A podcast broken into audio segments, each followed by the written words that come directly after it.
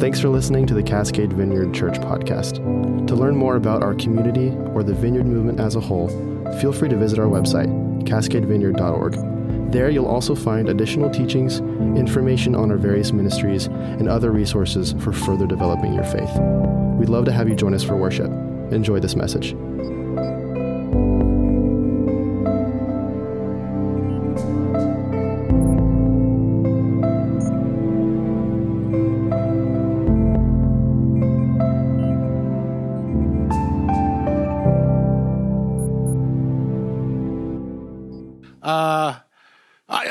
To embarrass these guys over here for a moment, real quick. Our friends DJ and Lynette Schutz, who have, some of you know them if you've been to Door Faith, running Door Faith Orphanage since time immemorial, right? We were uh, together at the Anaheim Vineyard it, primordial, before time immemorial, uh, but they've been in Mexico since then, dear friends. So bless you guys. Thanks for being with us. So um, the uh, Boston Marathon was last week. How many of you knew that? Cool.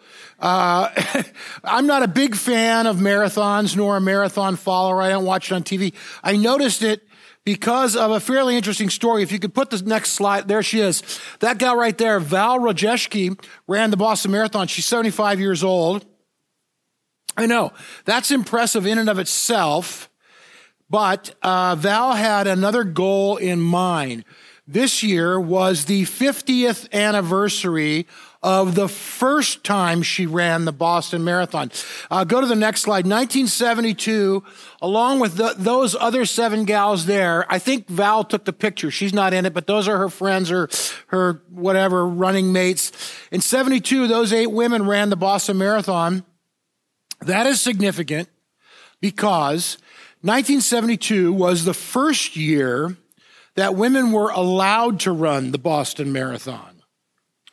Um, which begs the question for me why, prior to 1972, were women not allowed to run the Boston Marathon?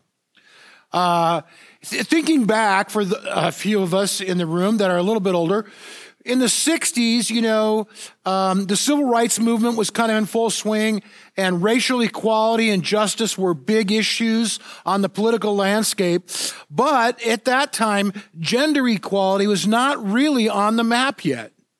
Um, so here we are, 50 years later, us and our friend Val, and, uh, you know, gender equality has become a little more in focus today and something that people are thinking about a little bit.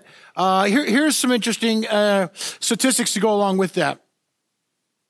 In 2020, so just a you know, little over a year ago, in the United States of America, women earned 84% of what men earn, earned for the same job. So if same company, same job, same field, everything, all things being equal, across the board, women would have earned 84 cents on the dollar uh, compared to what men earned. If you extrapolate that out, um, this is what it looks like. So a woman would have to work 42 days more in a given year to make as much as a man. And if you, if you take that and, you know, play that out, so a five day work week, that's two months. So a, a, woman would have to work almost two full months more than a man to make the same amount of money. Um, and you can say, well, that's getting better. True. But let me tell you this, that those numbers have been fairly consistent. They have not changed just minusculely uh, over the last 15 years. So, you know, so since the early 2000s, what makes that all the more interesting to me, and, and this is the part that, that really will tweak your head a little bit, is that during that same period of time, in fact, for the last 50 years, since the early 70s, women have outperformed men academically. Higher scores on their SATs, higher scores on their college entrance exam, more advanced placement courses by 25%. Women are uh, do 25% better than men academically and make 84% of what make in the same field. So we can say uh, there is some visibility to that, and there are different women's movements that have kind of risen up just in the, even the last few years that have be, begun to bring some of that into the uh, kind of public eye a little bit more. But those gaps are still there. Uh, for me personally, one of the saddest parts and the most tragic parts about this is that those discrepancies are carried over very often into the church. Now, uh, in our movement, the Vineyard movement, women are uh, can hold any position a man holds, can be a senior pastor of a church, uh, our regional overseer here in the Northwest for the last decade has been uh, Rose Swetman. Some of you know Rose real well. We are currently reorganizing the vineyard nas- nationally, and now we have what's called super regions. So, a super region is a combination of, of a few regions, and uh, as it would be, the uh, the super regional leader for our region is also a woman, Brenda Gatlin, out of uh, Minnesota. And so, in our movement, those things uh, are not as uh, visible. However, in other denominations uh, around the country, they're very visible. Women are not allowed to hold different leadership positions, and in some cases, um, even more than that, I want, I've, I've, shared this with you before, but I want to read it again today because it's so applicable. This is a book called God Land by a gal named Lyz Lenz, uh, which she's, I, I love, I just love her. I read this book and then I started reading her blog and, and she's a little bit, uh, you know, in your face, which I kind of, I like that about her.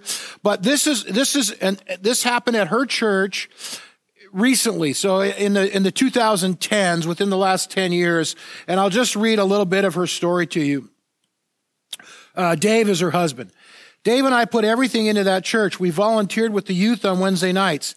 I help with the coffee every Sunday and in the nursery. We went on a trip to Israel and on a mission trip to El Salvador. On that mission trip, everything fell apart. It fell apart because I asked to lead the prayer during devotionals one morning. Stephen, the pastor leading the group had frowned and told me that wasn't my place. I was furious. I had a specific story I wanted to share. One of our local hosts, who was a woman and a pastor, had taken me with her on her visits to the sick people in the village. I'd used my Spanish English dictionary to talk to a man about how my sisters had been hit by a car just like he had how one of my sisters also had a hard time walking. It was a small moment of connection that I wanted to tell everyone about, and I wanted to pray for him. But Stephen was upset because I had been with a female pastor, and he didn't think it was my place to be leading devotions in our majority male group. Stephen's approach even angered Dave. When I told Stephen that nothing in the Bible prevented me from talking out loud in a small group, he replied by saying, It's there in the scripture, right here, where you are told to submit. When Dave and I returned from the trip, we met with Pastor Travis and voiced our concerns. We heard that other people had similar concerns with the same pastor, and I said as much. What? Who? Travis said. You know who I said. They told me they told you. No one told me anything, he said. My husband spoke up. We know people have talked to you about how this man treats people. Pastor Travis bowed his head and folded his hands for a moment. When he looked up and met my husband's eyes and said, you're right. I don't know why I lied, and I apologize to you. Apologize to me, I said. You lied to me, not to him. I did apologize to you when I apologized to your husband, Pastor Travis replied, looking not at me, but at Dave. We had been going to that church for five years together, and there I was, not even worthy of an apology. Wow. Okay. So with that, uh, I have been thinking, you know, I, every time we do a series or whatever, I kind of pray, what's next? And just thinking lately, and something came to me a couple weeks ago. I thought I, am going to do a series about uh, women in the Word. And so then I, I, began to do some research and think about it and look into it a little bit. And some of this stuff kind of came to light, and I, I felt uh, really confirmed that that was what we're supposed to do next. So uh, there you go, women in the word. Thanks, Steph, for that beautiful slide. Awesome. Um, Steph does my graphics for me, makes me look good. Uh, now, again, I, I, think even typically when when you ever there's a kind of a heroes of the faith sort of uh, series, predominantly would focus on men. Uh, sometimes one or two women might make it into those lists, uh, but I just thought, what the heck? Let's do a whole series uh, of of women in Scripture. There are any number of women I, I realize who. Um, are faithful, they're courageous, uh, they're, they're very powerful, notable in terms of their their commitment to their and, and their and their impact really not just commitment but their impact on on their community their church their family uh, e- even even their their culture or their their country. Uh, so somebody asked me i was talking about this this week how long will it be? And i started going through and kind of you know just making a list and the list got pretty long. So I, am going to have to taper it down a little bit. I don't know yet, maybe six, eight weeks or so. Uh, but I really feel like this is, something.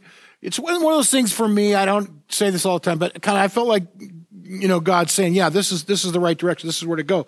Um, so we'll start in the Old Testament. I'm going to look at a few of the women in the Old Testament and their impact on, on Israel and their early church history. And then we'll, we'll shift over into the New Testament.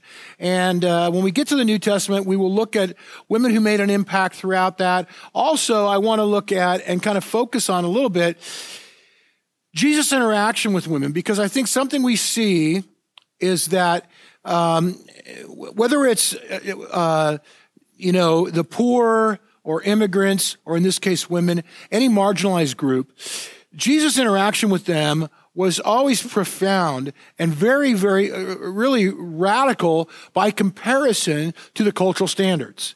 Uh, very, very different than cultural standards.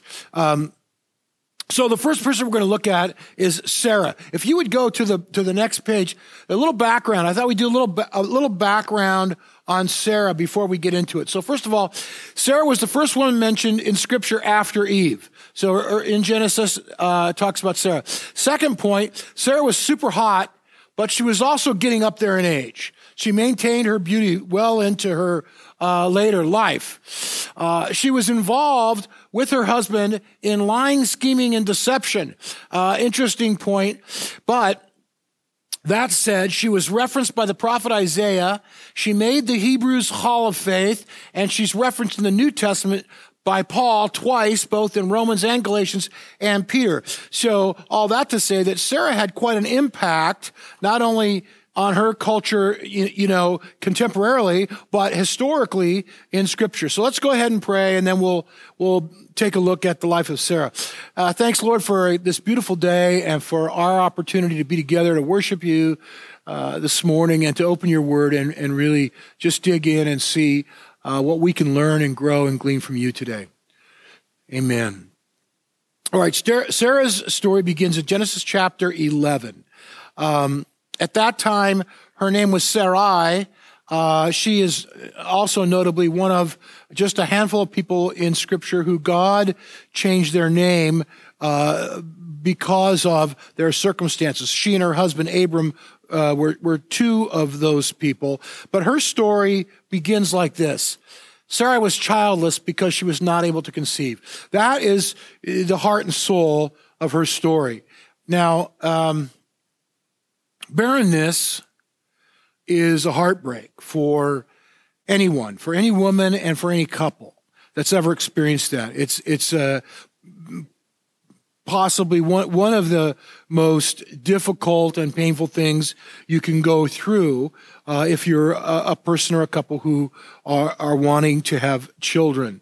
Um, today, uh, you know, thank God there are a, a, multitude of options. There are, there are any number of medical options that can be looked at and evaluated, but there, there also uh, is, you know, surrogacy, adoption. There, there are a number of different opportunities for people desiring to have kids. Um, in Sarah's day, obviously, not the case.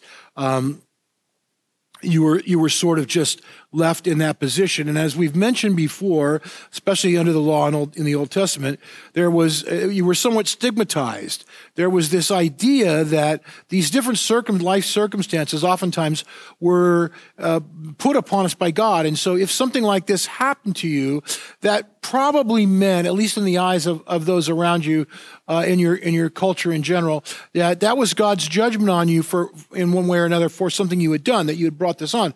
So so Sarah would have been uh, desirous of having a child, but also somewhat stigmatized by those around her. Um, in her case in particular, this would be multiplied many times over because of something God had spoken to her husband, which if you go to the next slide there, the Lord had said to Abram, go from your country, your people, and your father's household to the land I will show you. I will make you into a great nation. I will bless you. I will make your name great and you will be a blessing. Now that's, that's powerful. That's a, that's a huge calling but it's also a problem because if you're going to be a great nation, you got to start somewhere, right? There's got to be, you know, ground zero, point A. You need to have a child. Um, you, you, know, I want to interject here uh, for, for just a moment. One of the things that I appreciate about this particular story is that neither Sarah nor Abram were perfect people. Uh, they were flawed and and they did, frankly, some sketchy stuff. Okay, let's just put it that way. Uh, but that said, overall, they they continued to pursue the call of God, and I just think that's a, a, a word for us. You know, let's let's just you know put the cards on the table. None of us here are perfect either. Probably we've all done some sketchy stuff. We've all made mistakes, and yet there is the reality that in the midst of uh, the moment and what happens along the way, we can continue to press into God, continue to pursue God, even uh, in the midst of errors and mistakes. We can push forward in that. Um, I think that should be an encouragement to us. God is not looking for for perfection; He's looking for people that will um, press into Him, that will just continue to pursue Him, even when things don't go well, and even when we mess up on our own. So, Sarah and Abraham begin their journey. Uh, along the way, they run into some problems. There's a uh, there, there's there, there's a lot of obstacles. One of, one of those obstacles is a famine. Uh, and the famine causes them to have to redirect, and they end up in Egypt. And it's in Egypt where we're first told that Sarah was a very beautiful woman. And we're told that because in this case, um, that caused her husband to be concerned. And frankly, he kind of threw her under the bus to save his own skin. Okay. He said, lie and tell him you're my sister, because if you tell him you're my husband, they might kill me so they can get you. But if you tell them I'm your brother, they won't kill me. So really, he threw her under the bus. They both lied. Um, following that, uh, uh, there's a lot of other, and we won't go into, it would just take too much time to go into the whole story, but there's a lot of other uh, stuff happens. God does bless them and he preserves them and, and, and, and continues to move them towards uh, the, the, you know, the vision and, and the purpose that he'd given them. But in the midst of all of that, the, the, the promise of God goes unfulfilled. There's no child. And, and, so, uh, you know, as as as we might say today, uh, not only is there no child, but the old biological time clock is ticking. Uh, the you know the years are passing by, and that window of opportunity to have a child is passing. So eventually. Uh, they are at the age, uh, Sarah is 76 years old, Abram is 86 years old.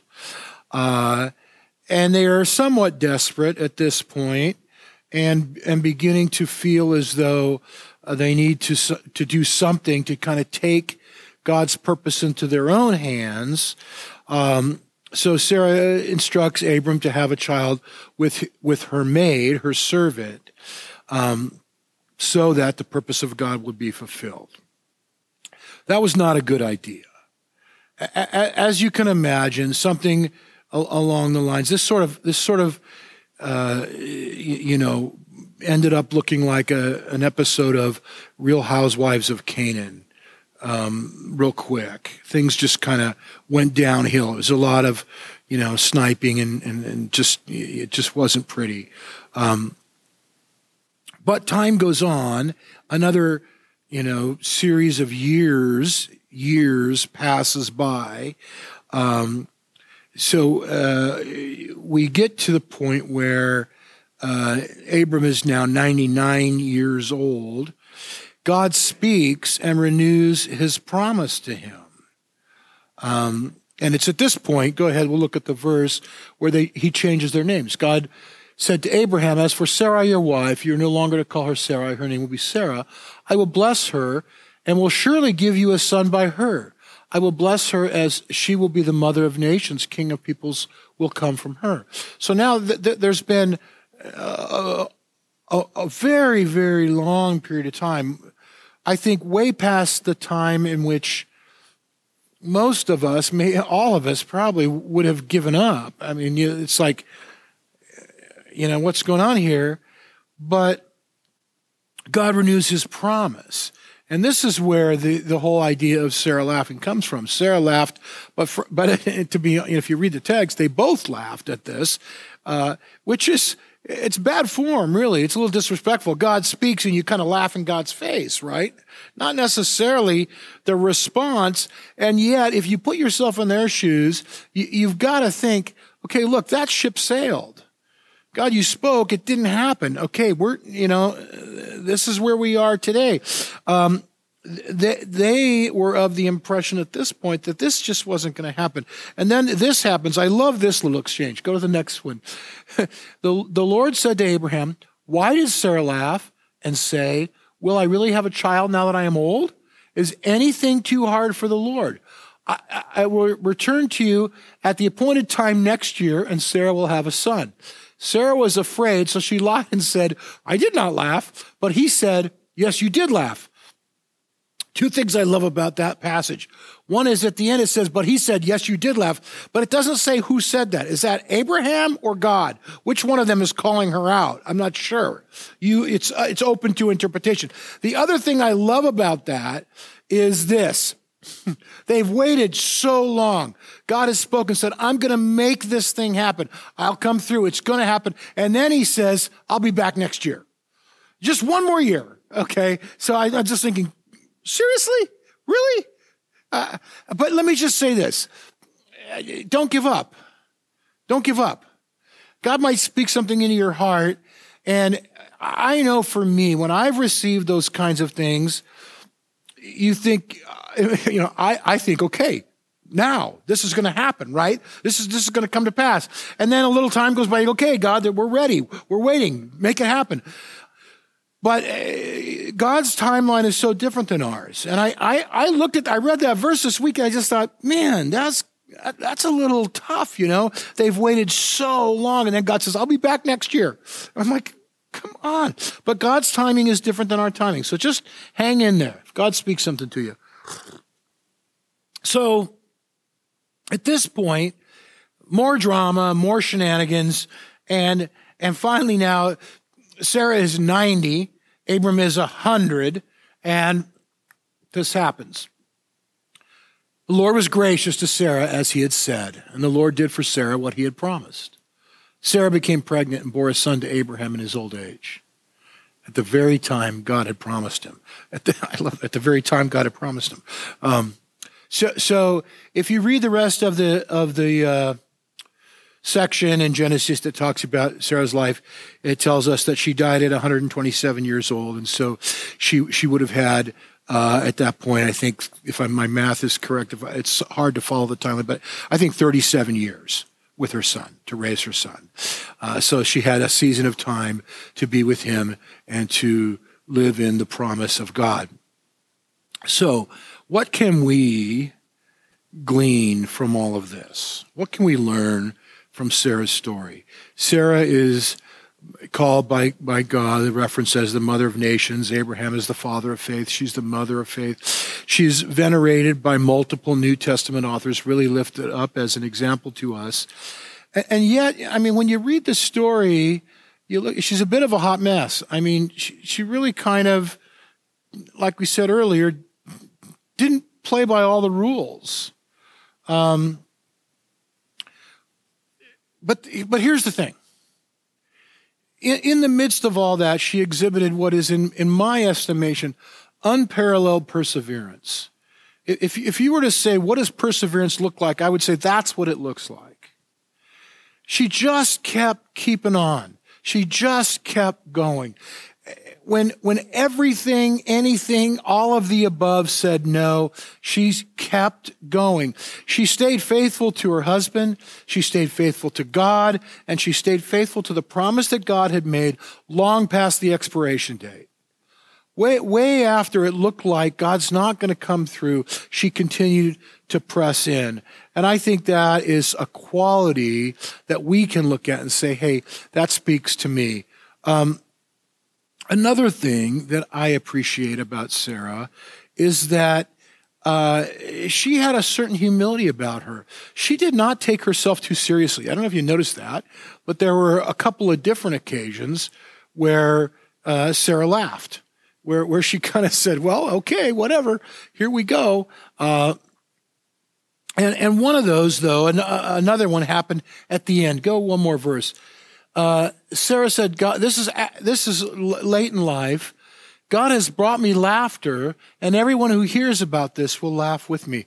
That should be on her tombstone. That that should be a testimony. God brought joy to my heart, laughter to my heart, and now everyone can share in that. And I, I think that's a profound thing for us.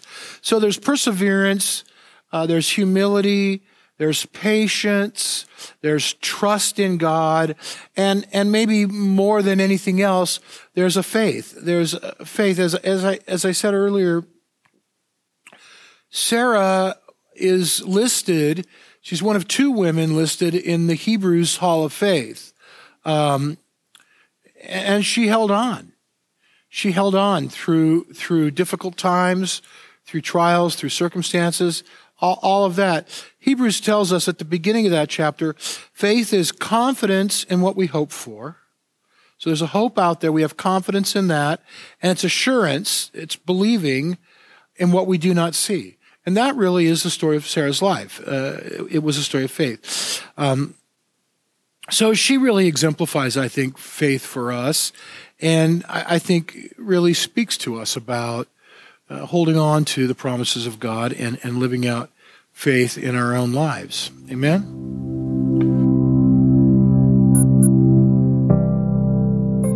Thanks again for listening. If you'd like to sow into what God is doing through Cascade Vineyard, we always welcome your prayers for our church body, our communities, and our leadership. If you'd like to contribute financially, please visit cascadevineyard.org/give.